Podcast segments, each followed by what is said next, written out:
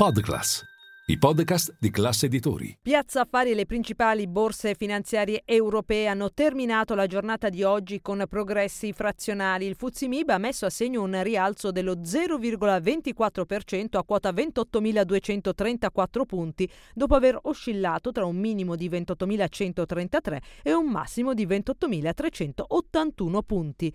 Questo è Ultimi Scambi. Linea mercati. In anteprima, con la redazione di Class CNBC, le notizie che muovono le borse internazionali. Il Bitcoin è invece ritornato oltre quota 26.000 dollari, poco più di 24.000 euro, e lo spread BTP Bund si è attestato sotto quota 165 punti, con il rendimento del BTP decennale che è sceso sotto il 4,2%.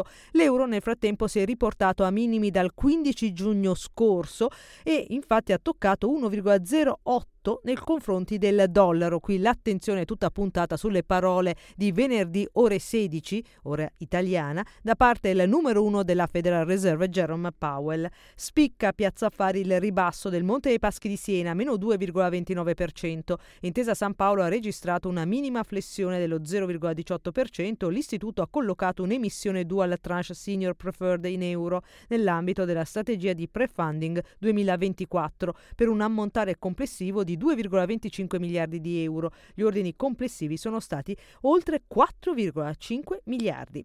Brillanti le performance per il settore delle utilities. Ha spiccato al rialzo Enel più 1,24%, ma il titolo migliore è stato Erg più 3,5%. Tenaris invece ha perso lo 0,91%, tra i pochi titoli del settore dell'energia oggi in calo. Chi invece ha registrato una decisa flessione è stata Unipol, meno 4,11%. Gli analisti di Kepler Chevreux hanno peggiorato il giudizio sul titolo della compagnia assicurativa, portandolo da buy, acquistare, a hold, mantenere. Gli esperti hanno anche ridotto da 6,35 a 5,6 euro il prezzo obiettivo.